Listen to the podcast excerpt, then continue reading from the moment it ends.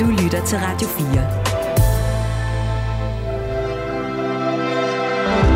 4. Velkommen til Hjælp, jeg er forældre. Din vært er Marie Sloma Kvortrup. Julen er jo som bekendt over os en dejlig tid, men også en tid, som kan være ekstra svær i de familier, hvor ressourcerne er små.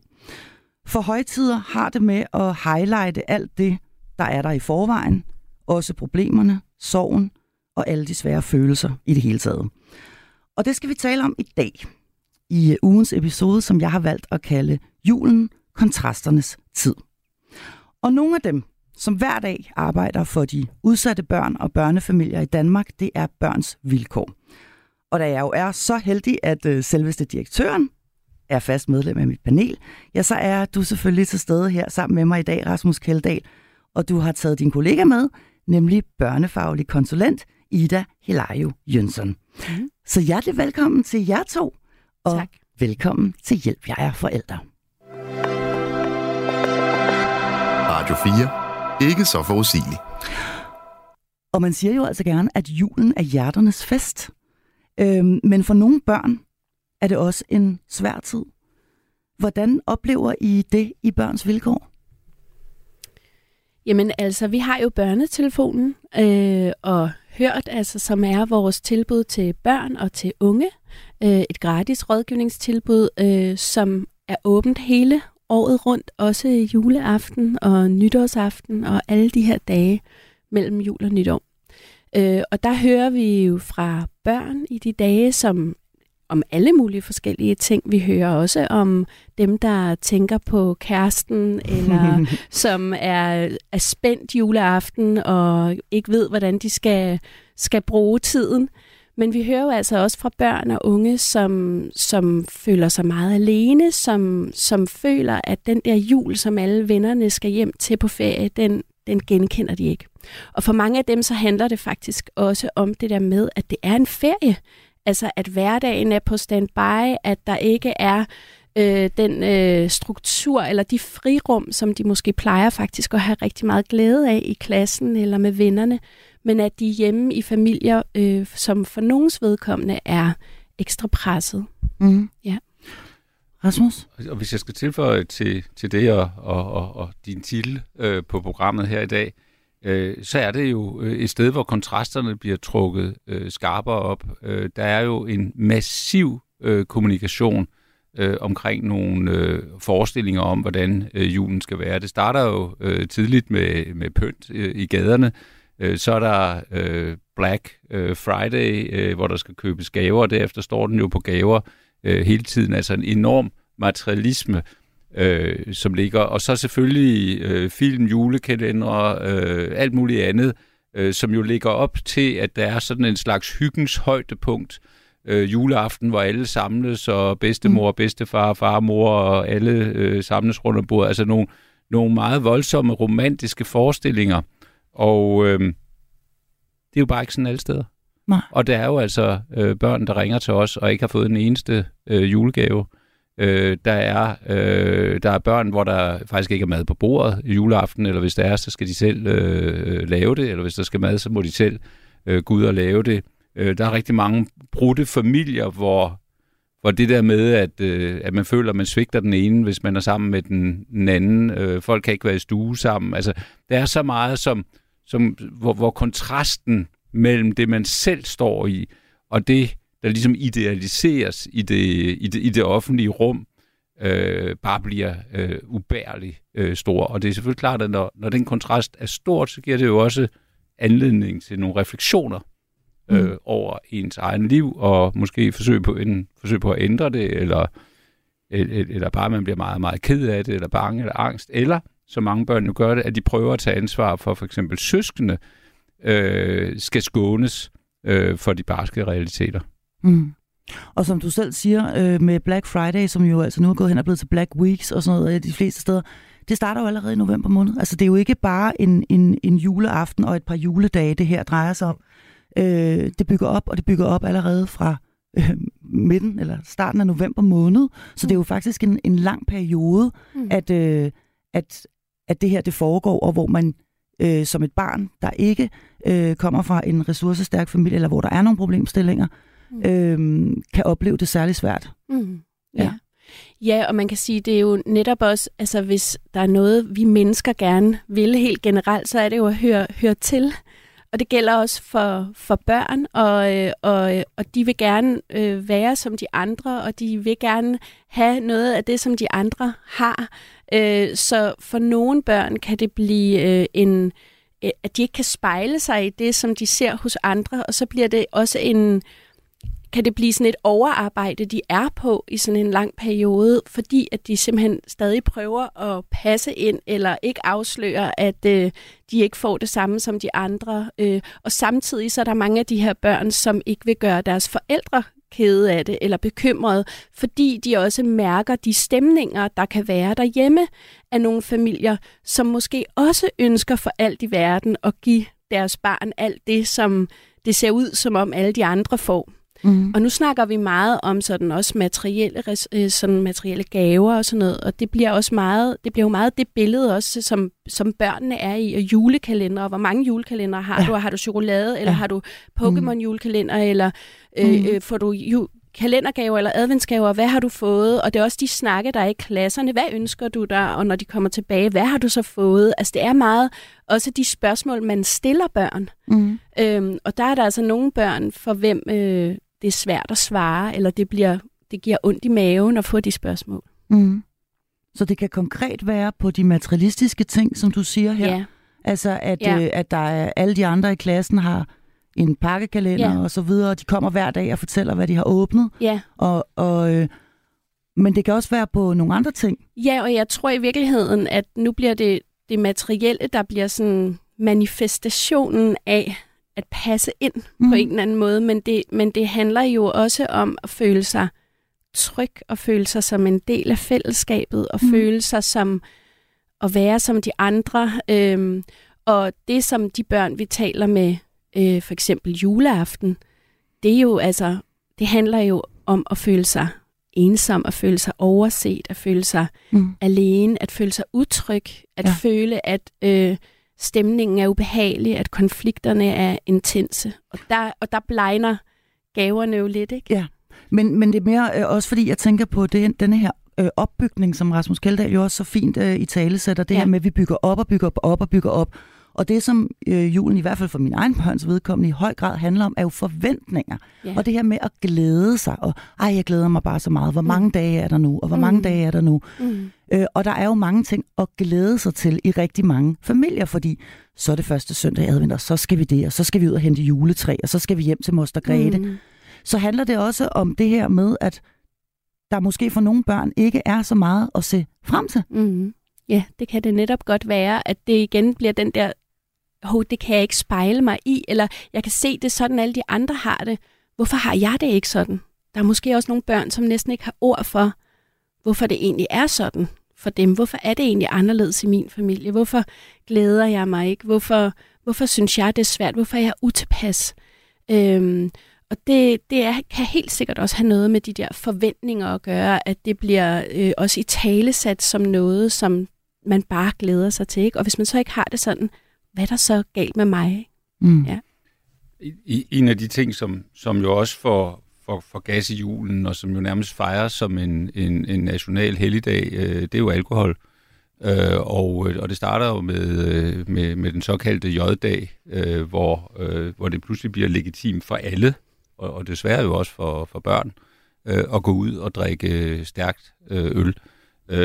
Og det er jo noget, som i familier, hvor man måske har misbrugsproblemer, jo også virker legitimerende, at nu er vi i december, og der er utrolig mange anledninger til julefrokoster, til at finde snapsen frem, og også selve juleaften. Så det er jo noget af det, som jo... Altså, der er jo ingen børn, der synes, det er sjovt, at deres forældre drikker. Og især ikke, at de drikker for meget. Og der er jo bare en gruppe børn, som har en erfaring for, at det her, det kan meget vel gå galt. Og jo også ved, at juleaften kan let drukne i fuldemandsskænderier, eller at forældrene nærmest er bevidstløse at druk, eller at der opstår vold i familien, fordi en eller begge forældre får for meget at drikke. Så det der, frygten for alkoholen, det fylder altså også en del for en gruppe børn, som er i misbrugsmiljøer. Mm-hmm. Hvor man kan sige, at den glæde, jeg lige talte om før, altså det, at man glæder sig helt vildt til noget, man kan næsten ikke vente, det kan faktisk for nogle børns vedkommende være tale om en regulær frygt. Ja, altså i forhold til at være bange for julen. Ja, der vil julen bare være noget, der skal overstås. Altså det er det, og jeg tror faktisk, at det, for blandt andet den her gruppe børn, men jo også andre af nogle af dem, som Ida hun har talt med på børnetelefonen, jamen der længes man efter hverdagene, efter jul. Altså efter at komme i skole igen, efter at være i et lidt tryggere miljø, og måske ikke være spærret inde sammen med en familie, som ikke fungerer særlig godt.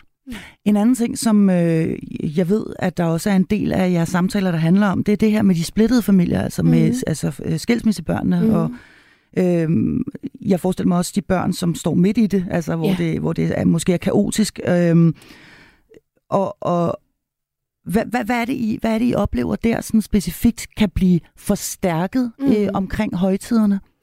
Jamen altså, der er jo nogle børn, som fortæller om det her, det første jul, efter mine forældre er blevet skilt, det forandrede, det er mærkeligt, det er anderledes. Hvad skal jeg gøre, hvis jeg kommer til at savne mor, når jeg er hos far? Og hvad så nu når mormor og morfar ikke er der? Og altså, det kan handle om sådan nogle ting, som at det er forandret, og at det er svært, og det er forbundet med en sorg og en krise i virkeligheden, måske også for forældrene og familien, at det også er svært for dem at være i, ikke?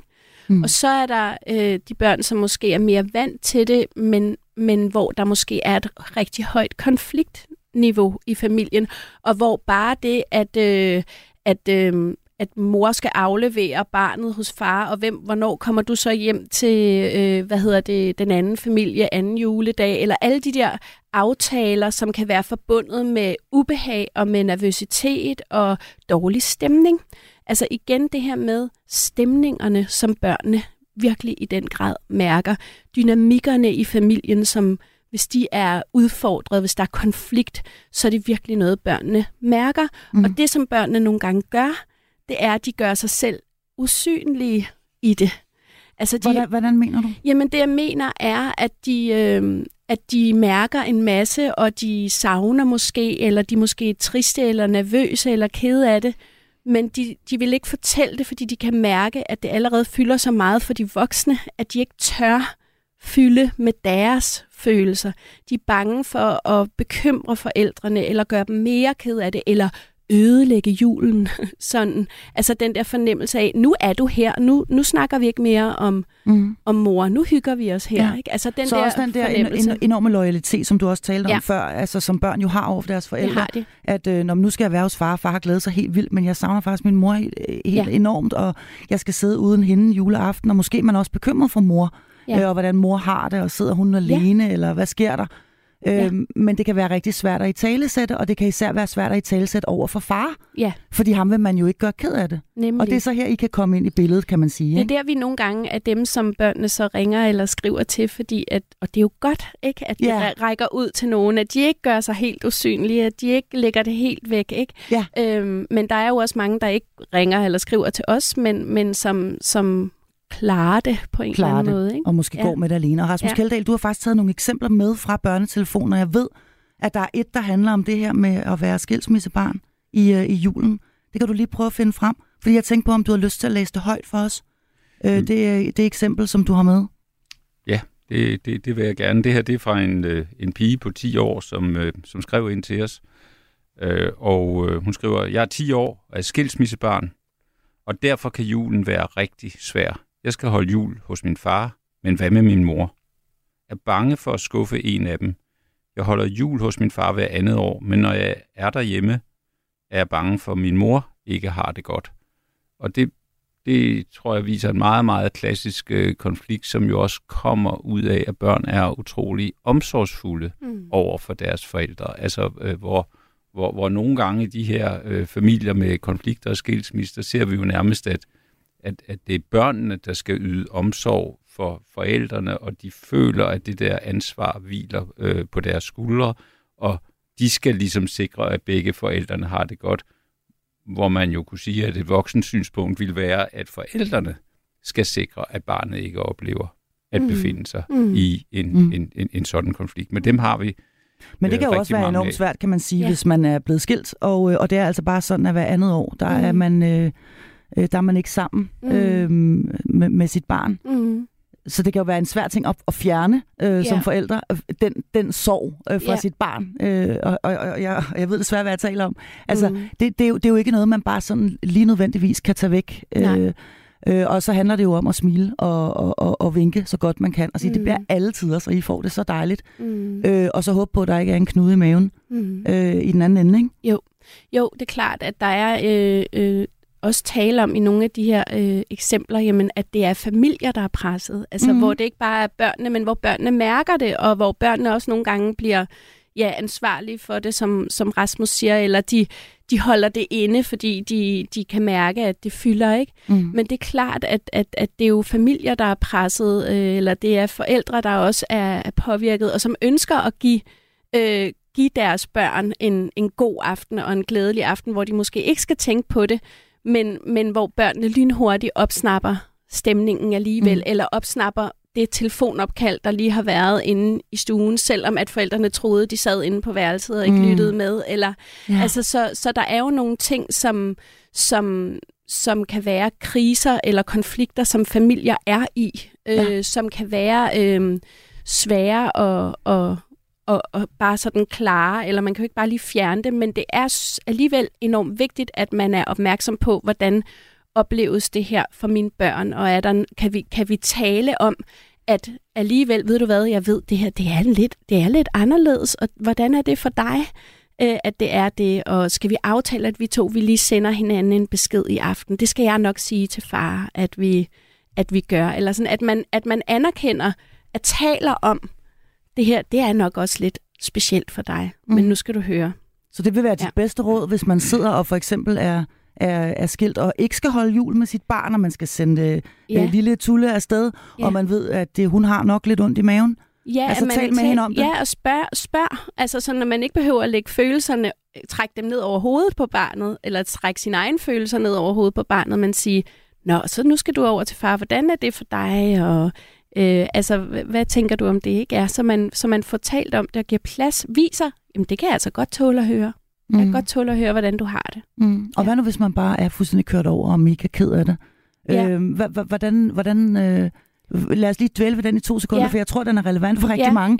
Men hvis man er fuldstændig i knæ og mega presset og har det dårligt, og man skal sende sine børn afsted, hvad griber man ud efter her?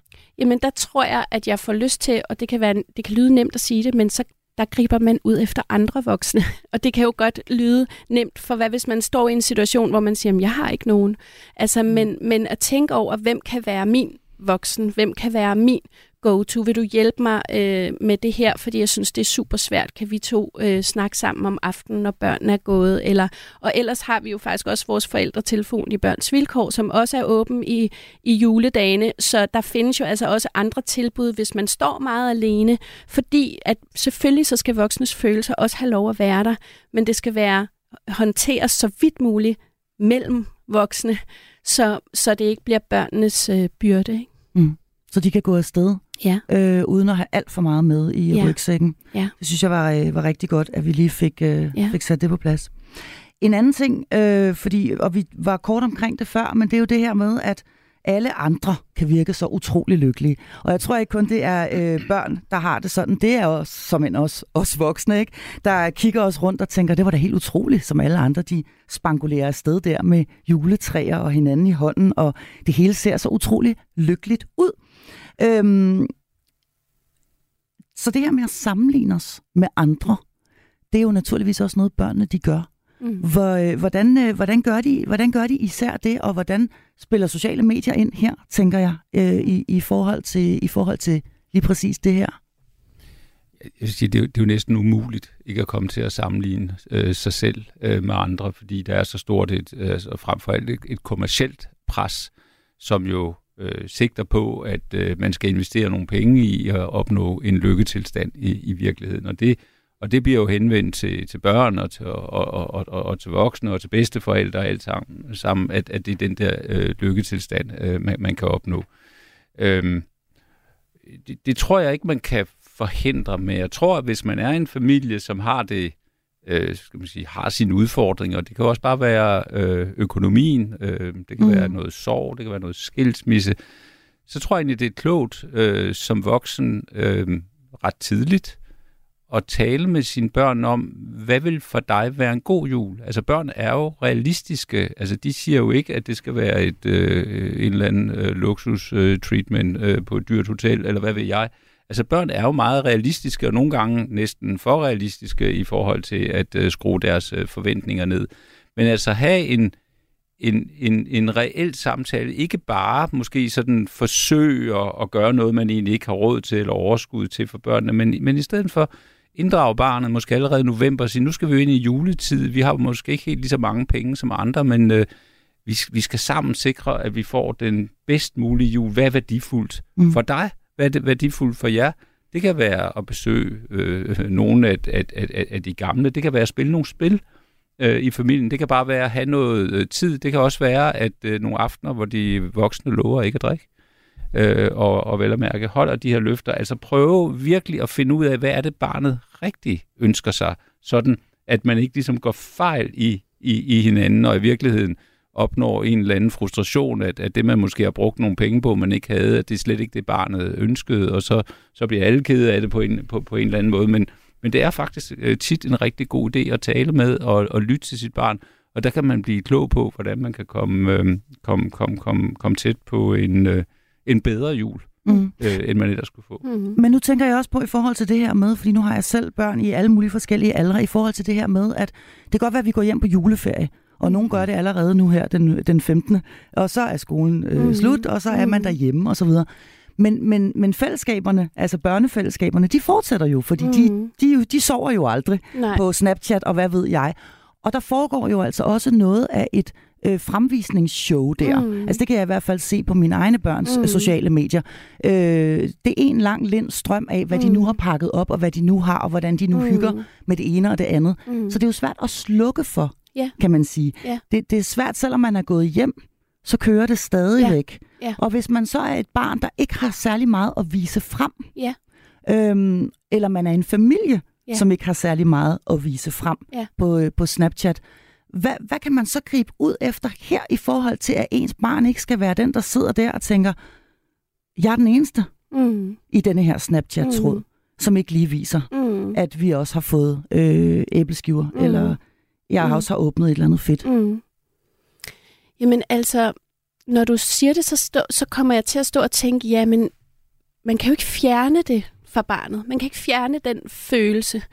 Der kan også være noget godt i, at nogle børn er tilknyttet til vennerne på de sociale medier i en rigtig lang juleferie. Altså, men det er selvfølgelig rigtig vigtigt, hvis man ved, at ens barn er det, og at det kan være sårbart, at man så taler med barnet om det også. Altså ligesom at vi altid vil sige, at det er en god idé, at forældre er opmærksomme på, eller interesserer sig for, hvad ser du der, eller hvad følger du med i der, eller har du snakket med Mia, eller har hun sendt dig nogle billeder, eller har du sendt en hilsen til Anton fra klassen, eller at man taler mere ind i kontakten og omsorgen fra vennerne eller til vennerne, og at man spørger ind, sådan så man kan sige, man kan ikke nødvendigvis altid fjerne det vilkår for børnene lige nu og her, men man kan tale ind i, hvad det betyder for barnet, og man kan anerkende, hvis det fylder på en måde, som kan gøre barnet trist eller give en følelse af ensomhed eller anderledeshed. Det forstår jeg godt. Jamen, det kan jeg da godt se, og der er så viser de alle de billeder. Det kan jeg da godt forstå, du bliver ked af. Hvad tænker du så? Eller ved de, at du får det sådan? Skal vi så ikke sende et billede, hvor at du har lavet en kage? Eller altså det der med... Og jeg tror eller også, måske hjælpe dem i virkeligheden at sige, så lige en nissehue på og stille dig derover, så laver vi også lige noget sjovt. Ja, lave noget sjovt, som ikke behøver at handle om at vise frem, hvad man har fået, men den man er, eller det man laver. Ikke? Og der tænker jeg også bare, at det der med, når vi taler om sammenligning, så tænker jeg også, jamen julen bliver jo også en tid, hvor at de glæder, der vises frem, kærlighed, nærvær, lykke, hygge, altså det er jo noget, som de fleste mennesker stræber efter i virkeligheden. Selvfølgelig. Så det er jo meget menneskeligt, at vi kigger efter det, og at vi stræber efter det, og at vi også kan blive påvirket, hvis vi ikke kan finde det. Ja. Og det tror jeg egentlig også bare, at det vi bliver nødt til at være der med for hinanden, uden at det er med alt for bekymrede miner, men at det også er med en, det forstår jeg godt. Mm. Og så i hvert fald tænker jeg også en bevidsthed omkring, at det altså også foregår, og det er ikke sikkert, man altid kan... Det er i hvert fald meget svært at få øje på det, for det foregår jo på deres mobiltelefoner og så videre, men der er altså også noget der. Men måske også en samtale, der også lige kan runde det her med, at det er jo tit konstruerede virkeligheder. Præcis, som de andre også viser, og ligesom prøve at lige minde barnet om, selvom barnet godt ved, og børn ved godt, at det er, det gør de. Skal vi sige, et måske forkert billede af virkeligheden, eller man viser kun den smukke side, og ikke den grimme side. Og det tror jeg egentlig bare er godt, måske lige at have den samtale på det tidspunkt, at det er jo ikke nødvendigvis det der med, at man får mange dyre gaver, der gør en lykkelig, og der kan være mange andre ting. Og nogle børn kan have behov for at vise det her, måske for at dække over noget andet. Og igen, få en samtale om det her med, hvad er værdifuldt for dig? Altså, hvad er det egentlig nu? Nu er der jo nogen, der viser måske en masse dyre gaver, og så ligesom sige, at det er det, der er værdifuldt for dig. Hvis du ligesom, det er jo ikke sikkert, det er noget, man kan tage et foto af, men hvis du ligesom skulle sige, hvad er dine værdier? Er det noget, vi kan skabe? Og det kan også være, at der er noget værdi i at bare opleve, uden nødvendigvis at skulle vise. Det kan jo godt give anledning til det. Og så lige til det, I snakkede om for et øjeblik siden, det her med, at poste nogle egne billeder, det kan selvfølgelig være en god idé, men jeg tror, man skal være meget, meget lyttende over for, at det ikke bliver, skal vi sige, flovt for barnet. Fordi de der koder er så fine og nuancerede med, hvad er ligesom smart, og hvad er barnet. Men det har vi slet ikke forstand på, også gamle. Det har vi simpelthen ikke forstand på, så jeg vil sige igen, der skal mor eller far nok styre sig lidt, og ikke forfølge nogle egne idéer om, at det vil være sejt at sende billeder af en kage, eller en uvalg, eller hvad det nu måtte være. Du har helt ret, Rasmus, det var en dårlig idé. Nej, det var ikke nogen dårlig idé, jeg siger bare, at det skal lige doseres rigtigt, og man skal som forældre ikke passe på at blive forgrebet af sine egne idéer. Ja, og barnet skal inddrages i det. Det er jo også det, der i virkeligheden er det allervigtigste. Ja, men det var også mere et forsøg på at sige, hvordan undgår man, at de bliver hægtet helt af det der fællesskab, der kører der i julen. Ikke? Men samtalen, hører jeg begge to sige, er i hvert fald det allervigtigste sted at starte. Radio 4. Ikke så forudsigeligt. Ja, og jeg har altså i dag stor fornøjelse af fast medlem af mit panel, direktør i Børns Vilkår, Rasmus Kjeldahl, som har taget sin kollega, børnefaglig konsulent Ida Hilario Jønsson med. Og vi taler om de børn og børnefamilier, som ikke nødvendigvis bare har det dejligt og nemt her i denne juletid. Og det er jo indimellem voldsomme ting, de ringer ind med på børnetelefoner, og også på jeres, denne her ungdomsrådgivningslinje, I har, der hedder Hørt. Og jeg ved, at I har nogle eksempler med. Vi har hørt et enkelt, der handlede om det her med at være skilsmissebarn i julen. Og Rasmus, jeg tænkte på, om ikke du havde lyst til at måske læse et enkelt eller to flere op, så vi har en idé om, hvad det er, børn ringer ind med. Fordi, som du sagde før, Ida, de ringer faktisk også ind på selve juleaften, hvor at børnetelefonen også er åben. Yeah. Og hvad kan det være, de ringer ind om på sådan en juleaften, Rasmus? Jamen, her er et eksempel fra en pige på 13 år, som fortæller, hjemme hos mig er det bare mig og min far. Min far er meget sur. Jeg prøver alt, hvad jeg kan, men intet er godt nok. Han finder altid noget, jeg har gjort forkert. I dag sad jeg på værelset og rystede, fordi jeg var bange for at gå ud og få morgenmad, fordi han hele dagen før, den 24. december, ikke snakkede til mig. Jeg føler ikke, jeg kan snakke med ham om det. Han virker til, at han er fuldstændig ligeglad. Hvis jeg ligger og græder på mit værelse, og han ser det, går han bare igen. Jeg ved ikke, hvad jeg skal, eller hvilke muligheder jeg har for at komme væk, eller om det virkelig er det, jeg har lyst til. Lige nu vil jeg i hvert fald ikke være hjemme. Og det er jo så en af dem, der har kontaktet os juledag. Ikke?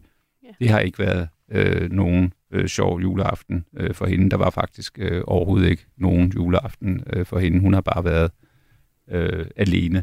Jeg husker selv for et par år siden, hvor jeg var besøgt børnetelefonen juleaften, sådan tidlig på aftenen, hvor der var et andet barn igennem, som fortalte, at forældrene var kommet op og skændes, og så havde far smidt alle julegaverne ud, fordi han var blevet vred på mor, og så havde de begge to forladt hjemmet. Så nu sad den her dreng, jeg tror han var en 12-13 år, tilbage, fuldstændig mutters alene med en total smadret juleaften. Så det er jo altså de barske realiteter for nogen, hvor de voksne simpelthen ikke har formået at skabe nogle ordentlige rammer og er blevet alt for grebet af deres egne konflikter. Mm. Og hvad tilbyder I dem så af hjælp, når de ringer ind, Ida? Hvad gør I for dem? Altså ud over den konkrete samtale, ja, og det, at der er et voksent menneske, som lægger øre til. Ja. Hvad tilbyder I dem ellers? Jamen altså, det kommer jo meget an på, hvad situationen er, og det kommer faktisk også helt vildt meget an på, hvad barnet selv har lyst til, der skal ske. Om de har lyst til, der skal ske noget. Fordi rigtig mange af de her børn har mest af alt brug for, nærmest hvis man forestiller sig, at man skal trøstes, ikke? At man har brug for, at der er nogen. Mm. Det har mange af de her børn i første omgang brug for. Og nogle af dem siger også, at det er bare det, jeg har brug for. Men det er klart, at taler vi med børn og unge, som har det som nogle af de eksempler, vi hører om her, så vil vi altså også fortælle børnene om deres rettigheder. Altså, man har ret til at have det trygt og være trygt derhjemme, og at de voksne har et ansvar for, at man er trygt derhjemme, og at vi altså også har mulighed for at hjælpe børnene med at tage kontakt til kommunen, og det kan vi jo sådan set også gøre en juleaften.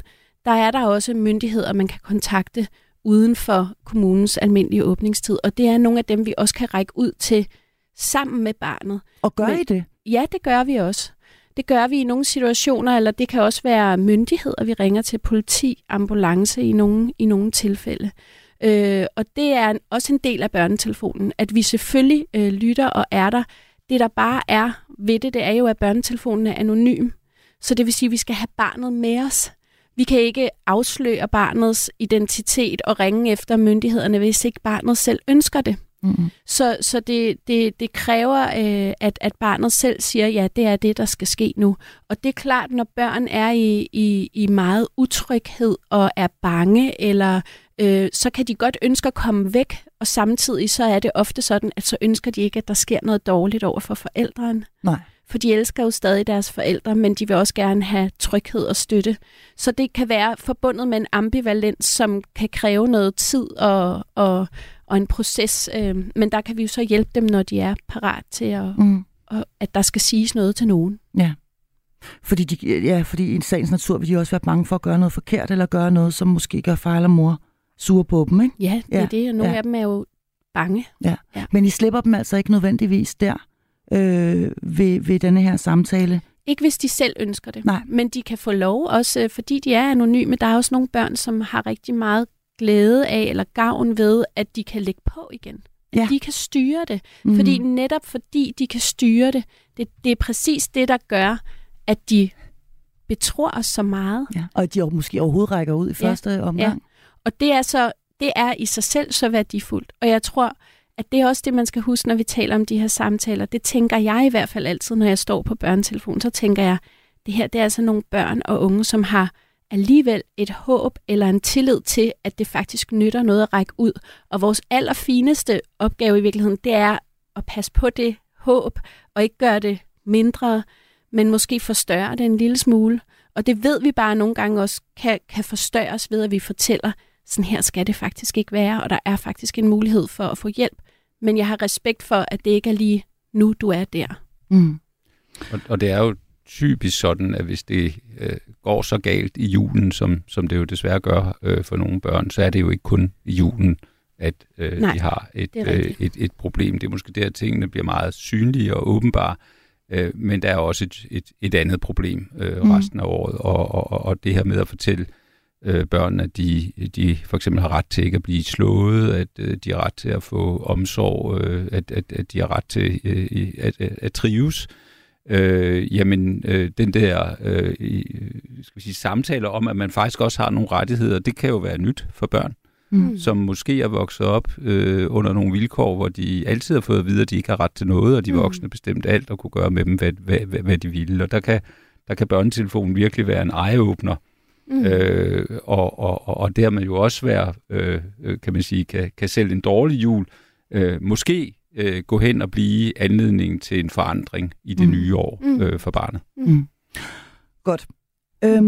Hvis man nu sidder og lytter med her på denne her søndag, og det må være den anden søndag i advent, vi er nået til, ikke? Og tænker, at man godt selv som familie eller som forældre kunne bruge noget hjælp og støtte.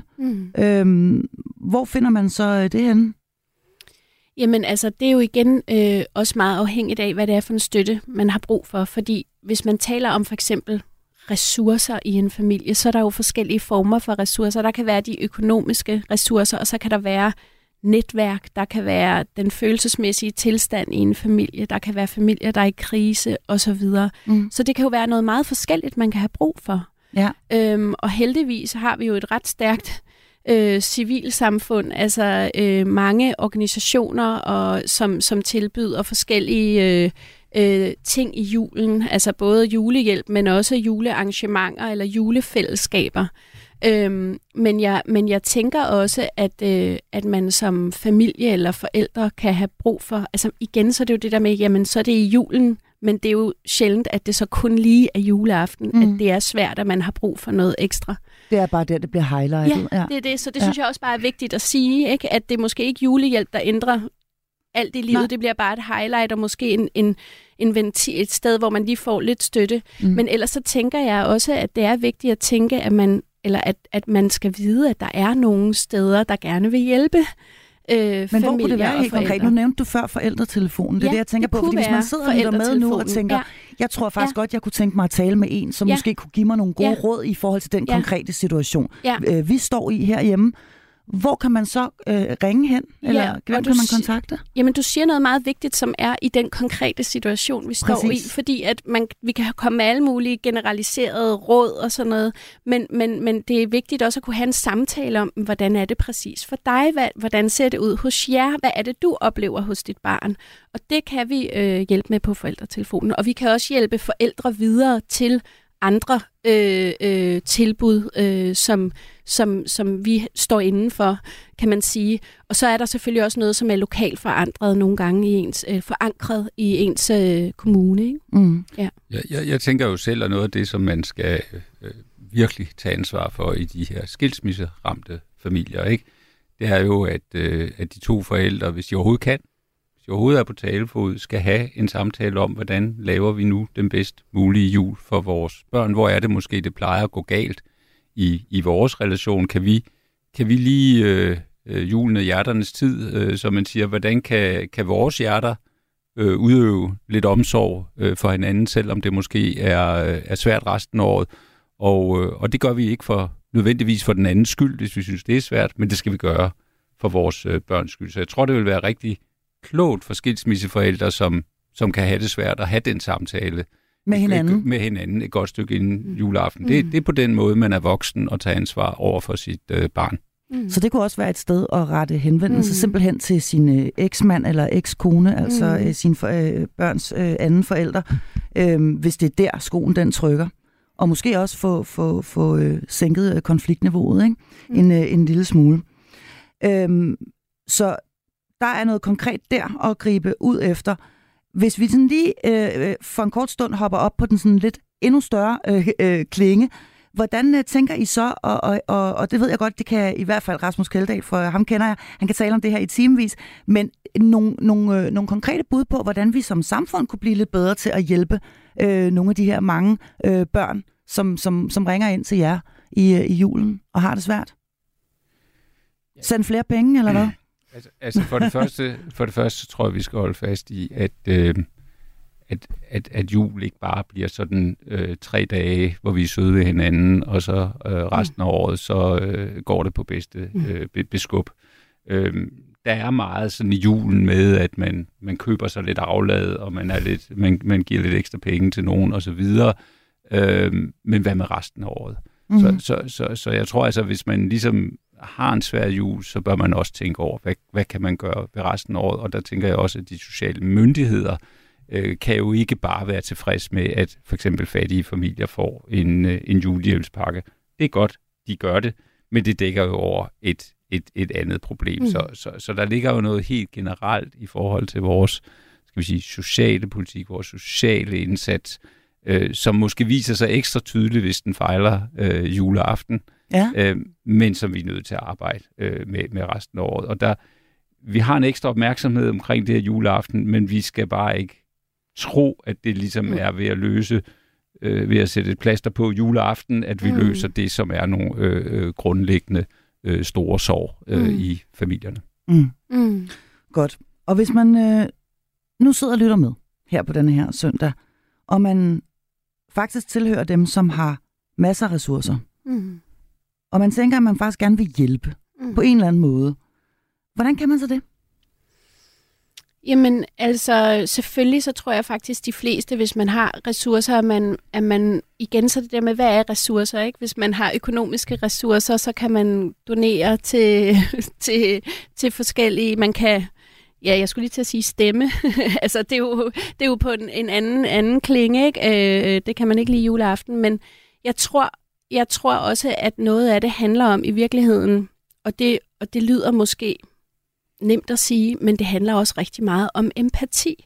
Altså at tage hinandens perspektiv og have omsorg for hinanden. Og hvis man er en familie, der har ekstra overskud, hvad end det er på kontoen, eller følelsesmæssigt, eller mentalt, jamen det der med at kigge på, jamen i mine børn er en del af forskellige fællesskaber. Hvordan ser de fællesskaber ud? Hvis jeg tager de børns perspektiv, der er i den her klasse, de forskellige børn, er der så nogen, for hvem julen måske er noget andet, end det er for mit barn? Kan vi gøre noget ved at have et særligt blik på det, ved at have empati for, at det kan se ud på mange forskellige måder? Og det kan jo så være, jamen det kan være, det, at man har energi og overskud til at være den, der stabler et eller andet arrangement på benene for alle børn. Det kan også bare være det, at man siger, ved du hvad, skal vi ikke invitere Anton hjem i juleferien bare på en legeaftale, eller hvor det ikke behøver at handle om jul eller æbleskiver eller julegaver, men hvor det handler om et frirum. Et af de der frirum, som der er nogle børn, som mangler i hvert fald i år ret lang juleferie. Ikke? Men når jeg spørger, så er det også fordi, der findes jo en hel del, og jeg tænker i stigende grad faktisk, jeg synes, jeg ser rigtig meget af det i hvert fald, sådan fine tiltag, hvor man kan for eksempel lave en julegave. Altså man kan gå ind med sit barn, som har et helt værelse fuld af legetøj, og så kan man sige, noget af det, du ikke rigtig leger med mere, det pakker vi ind og giver til nogen, der måske ikke rigtig får så mange julegaver. Yeah. Altså den form for tiltag, eller man kan tilbyde nogen at komme, det har jeg også set i en del, blandt andet Facebook-grupper, at man ligesom kan tilbyde at lave en goodiebag med mad og julegodter og sådan noget, og simpelthen køre det ud og aflevere det i en konkret familie. Yeah. Den slags tiltag, hvordan har I det som organisation med dem? Jamen, de tiltag forstår jeg godt, og de er jo rigtig fine, og kan helt sikkert også skabe glæde i familier.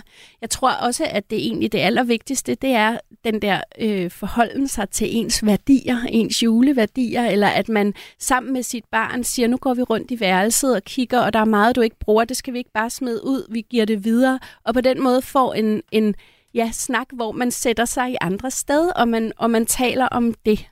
Ja. Jeg tror faktisk også, der er et andet perspektiv, som man måske nogle gange glemmer lidt. Det er jo, at noget af det, som føles rigtig godt, hvis man selv er lidt udsat eller har få ressourcer, det er faktisk selv at hjælpe andre. Så det her med, at man til trods for, at omstændighederne ikke er 100% derhjemme, kan hjælpe andre. Så jeg tror godt, at hvis man er selv i sådan, altså voksen i sin familie, så tror jeg godt, at man kan se, at selvom man selv synes, man har det svært, er der faktisk nogle steder, hvor vi kan gå ud og hjælpe andre. Det kan være at hjælpe nogle ældre, det kan være at købe ind for nogen, det kan være måske at bage nogle småkager til de andre, der bor i opgangen, som er en tradition, hvor jeg selv bor, som jo ikke behøver at koste mange kroner, men hvor man faktisk selv får noget overskud af at hjælpe andre, også selvom man måske er udsat. Så jeg tror nogle gange, den der vinkel Altså simpelthen lige vente på hovedet en gang, og så sige, at der også er noget energi og, og noget værdighed, tænker jeg også, i det at kunne gøre noget for andre. Det er jo faktisk mange af de sociale projekter, der fungerer allerbedst. Det er jo faktisk, hvor vi tager nogle lidt udsatte børn eller unge ind og giver dem muligheden for at hjælpe andre. Mm. Det er noget der, hvor man selv føler, at man vokser, og hvor man selv føler, at man får noget styrke, som også kan bruges i ens eget liv.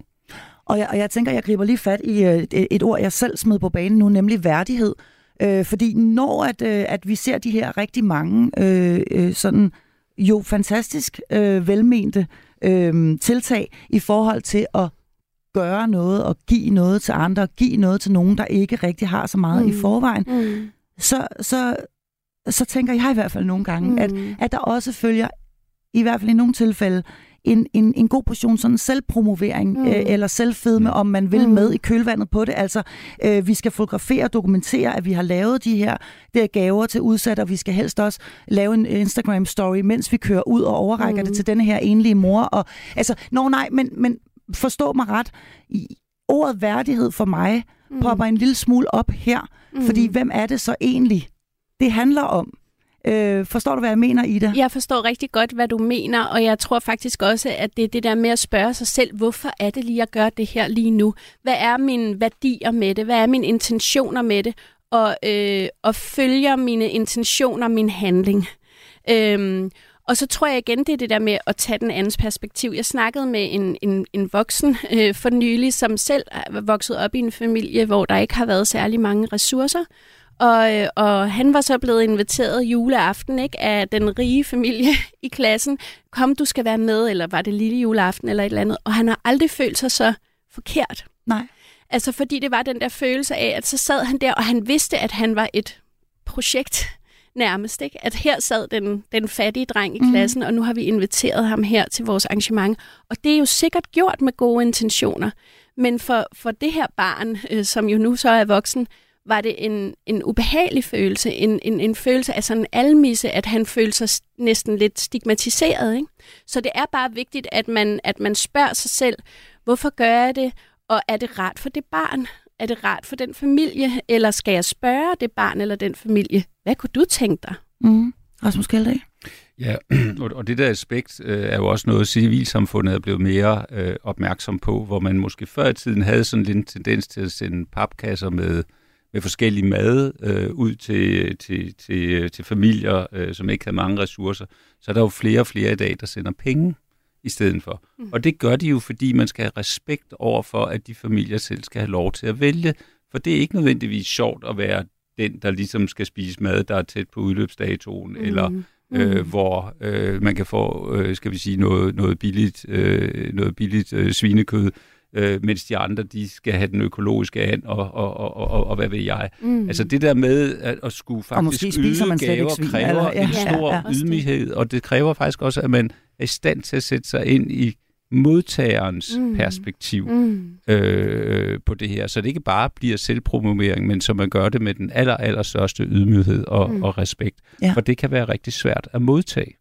Men jeg er nødt til at adressere den en gang til, denne her med de sociale medier, fordi jeg synes, jeg ser det rigtig meget i mit eget feed her, og det starter jo tidligt, fordi, jeg synes jo, selve ideen er vidunderlig, at man går ind og laver 24 små pakker af genbrugt legetøj, og giver det til et barn, som ikke får en pakkalender selv derhjemme måske. Men jeg har det altså svært med det her med, at vi skal vide, hvem der modtager den, eller at vi ligesom skal sole os i vores egen godhed. Fordi jeg synes, der er simpelthen noget værdighed, der ryger en lille smule i svinget for mig der. Så hvordan, hvis man gerne vil undgå det, og hvis man samtidig tænker, fordi det er jo en ærlig sag, at der er jo også et opdragelsesmæssigt perspektiv her i det for ens egne børn. Altså simpelthen det her med at lære dem, at det du ikke selv bruger mere, det er der nogle andre, der kan få rigtig stor glæde af, for eksempel. Ikke? Og nu gør vi det her. Ligesom når man er ude og samle penge ind til et godt formål, eller hvad ved jeg. Men hvordan gør vi det? Og sikre værdigheden samtidig? Men det er et godt spørgsmål, og det afhænger jo nok også af præcis, hvad det er, man vælger at gøre. Altså, jeg tror, at man skal... jeg tror i virkeligheden også, at for rigtig mange, så kan det måske i virkeligheden være det mest relevante at kigge på de fællesskaber, som ens barn er en del af. Jamen, er der nogle børn i det her fællesskab, hvor det er mere naturligt, at vi har en opmærksomhed på, hvordan der bliver delt billeder, eller hvordan der bliver snakket om ting i klassen, eller om der er nogle arrangementer, hvor man kan gøre noget, eller invitere nogen hjem på en filmhygge eller noget andet. Altså, jeg tror, det er vigtigt også at kigge på det nære, og så tror jeg også igen det der med, at når det handler om børn og for eksempel og delinger på sociale medier eller sådan, der tænker jeg også bare, at man skal huske, hvad er det for nogle hvordan vil det være for det her barn at blive portrætteret i det her opslag eller indslag? Igen det der med, ja, tage barnets perspektiv, men også kigge på, at der også er nogle børn, for hvem de ikke har skrevet under på at være en del af et Instagram-post. Mm. Og jeg tror, at altså, man kan sige, hvis man ikke rigtig ved, hvordan man skal håndtere det her, jamen så er der jo muligheden for at give gennem de her civilsamfundsorganisationer, som jo for de flestes vedkommende i hvert fald har en rigtig fin etik med, hvordan er det, man videre formidler hjælpen. Så slipper man for selv at stå med noget, der måske kan være lidt awkward. Men det skal jo ikke forhindre en i, at det, man kan kalde hjælpe ens næste, altså dem, der er tæt på en, men det er i hvert fald en rigtig god idé at sætte sig i modtagerens sted og prøve at se, hvordan ser det ud fra dette barns perspektiv, og modtage det her, og hvordan kan vi gøre det på en måde, så vi har en ligeværdighed i situationen. Præcis, så det ikke ender som den dreng der. Det gør meget indtryk på mig, det du fortæller, som har følt sig som et projekt i en velhavende families juleaften. Vi nærmer os jo altså desværre afslutningen, men eftersom det er et forældreprogram, så ynder jeg gerne at spørge, hvordan vi som forældre bliver bedre til at hjælpe hinanden. Altså fordi en ting er selvfølgelig, at vi ingen af os ønsker, at der er nogen som helst børn, der ikke skal have det godt. Det er klart. Men der er jo også altid nogle forældre til de her børn. Og hvordan har I nogen bud på, hvordan vi som forældre bliver bedre til at give en håndsrækning til andre forældre, som måske kæmper lidt i denne her tid? Jamen altså, der tror jeg egentlig også, der popper også op for mig sådan noget netop med sociale medier, fordi der også bliver en tendens til, at vi alle sammen deler, hvor besværlig julen er, og hvor hård den er, og så er det ligesom om, så har vi alle sammen bidraget til en fortælling om, at det er hårdt at være familie i julen. Men nogle gange kommer vi så egentlig videre end de opslag på sociale medier. Kommer vi videre i den snak med hinanden om, hvordan julen opleves, og får vi rakt ud til hinanden og talt med hinanden om, hvordan det går og hvordan det er, og at vi virkelig viser, at vi er der for hinanden. Så der tror jeg bare, at det, at man faktisk får talt sammen, at man får kigget på hinanden og brugt tid på at spørge, hvordan er jeres jul? Hvordan ser det ud hos jer? Og på den måde får en fornemmelse af, hvad der er på spil, før inden man siger, hvad kan jeg gøre, hvad kan jeg hjælpe med, men at man lytter først og fremmest til, hvordan ser det ud hos dem. Altså på en respektfuld facon, så hvis man nu sådan helt konkret har kendskab til, at nu var det Anton, vi talte om før, og nede i ens barns klasse, og man ved, det er ikke så nemt hjemme hos Anton. Ja. Der er sygdom, eller der er sorg, eller der er skilsmisse, eller der er, hvad ved jeg, ressourcerne er knappe. Ja. Hvordan kunne sådan en håndsrækning så se ud? Har I noget konkret bud på det? Altså mit råd vil være, at man først og fremmest tænker på sin egen familie. Altså hvis er der nogen der, som har brug for en håndsrækning? Altså det kan være hjælp til indkøb, det kan være hjælp til julerengøring, det kan være hjælp til gaver. Altså egentlig lige tænker, er der egentlig nogen i min eget? De fleste familier har nogen, der ikke har det så nemt. Det kan være unge, det kan være voksne, det kan være gamle. Og der er det jo også et godt eksempel for ens egne børn, at man går ud og hjælper. Og det kan tit være lidt nemmere, kan man sige, at finde en god måde at gøre på det. Men det kan jo også være en af ens børns kammerater, som det, nu kalder vi ham Anton. Ja. Og hvor man ved, man kender Anton, for han kommer hjemme hos en selv, og man ved, det er ikke så nemt hjemme hos ham. Ja. Hvordan kunne man række ud til Antons forældre eller familie? Hvad kunne man konkret gøre der for at lette dem en lille smule? Jeg synes i hvert fald, at man skal spørge, før man gør noget. Altså man skal spørge, er der et eller andet, I kunne have brug for noget hjælp? Og tit bliver man jo altså mødt med et nej, fordi det er jo ikke særlig rart egentlig at modtage den form for hjælp, og det skal man nok også respektere at gøre det, og ikke mase sig på. Men det kan også være, at der er noget, som for eksempel ville det være en hjælp for jer, hvis Anton kom herover et par dage i juledagen. Vi har alligevel en masse ting og kammerater og andre, der kommer. Kunne han ikke have lyst til at komme herover? Altså, men gå ind med det med respekten og med ligeværdighed. Det er jo en kunst, når man er sammen med mennesker, at finde en rigtig melodi, men også sådan hele tiden tænke, hvad er mit behov, og hvad er egentlig deres behov, og være klar på, at ens eget behov for ligesom at sælge sig selv ikke kommer til at overtage. Mm. Og hvis man kommer fra et rigtig, rigtig godt sted, og faktisk bare gerne vil hjælpe, så kunne det der altså være et konkret bud, som man siger, og måske også bare igennem barnet selv sige, du er altid velkommen her, og du kan bare altså sige til din mor, at du bare kan komme over, og du er også velkommen første juledag, så ser vi en film, eller hvad ved jeg. Ja, eller stille det som et forslag, skal jeg ikke komme og hente? Ja. Så det også bliver nemt for den anden. Det var det, jeg måske tænkte. Nogle gange også at sige ja, men også at sige nej. Ja. Ja. Smadret godt. Jamen altså, det var simpelthen, hvad vi nåede i denne uges episode af programmet her.